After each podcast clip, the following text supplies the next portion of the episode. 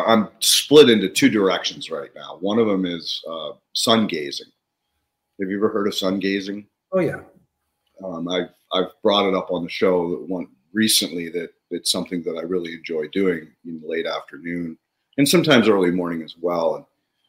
And it's interesting because when you gaze, you get this like almost blue light that blocks the center of the sun.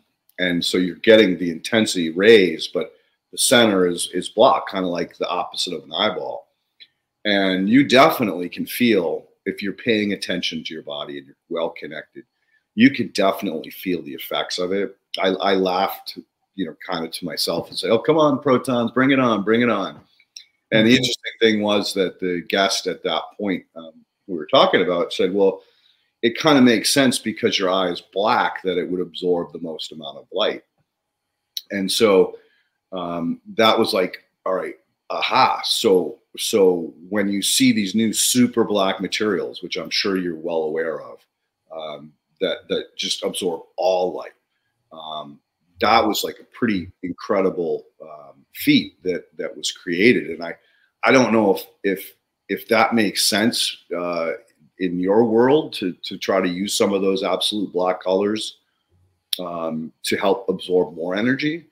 Would that make sense? I mean, I'm just kind of freewheeling here. You know the black material I'm talking about, right? Yeah. But that's, I mean, it could.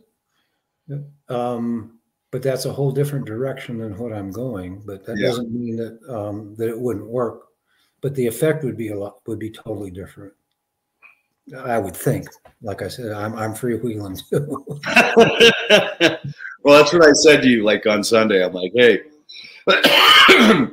don't worry. This is like really relaxed. It's not a crazy, interrogation type of podcast. We just kind of talk and wheel and see where things go.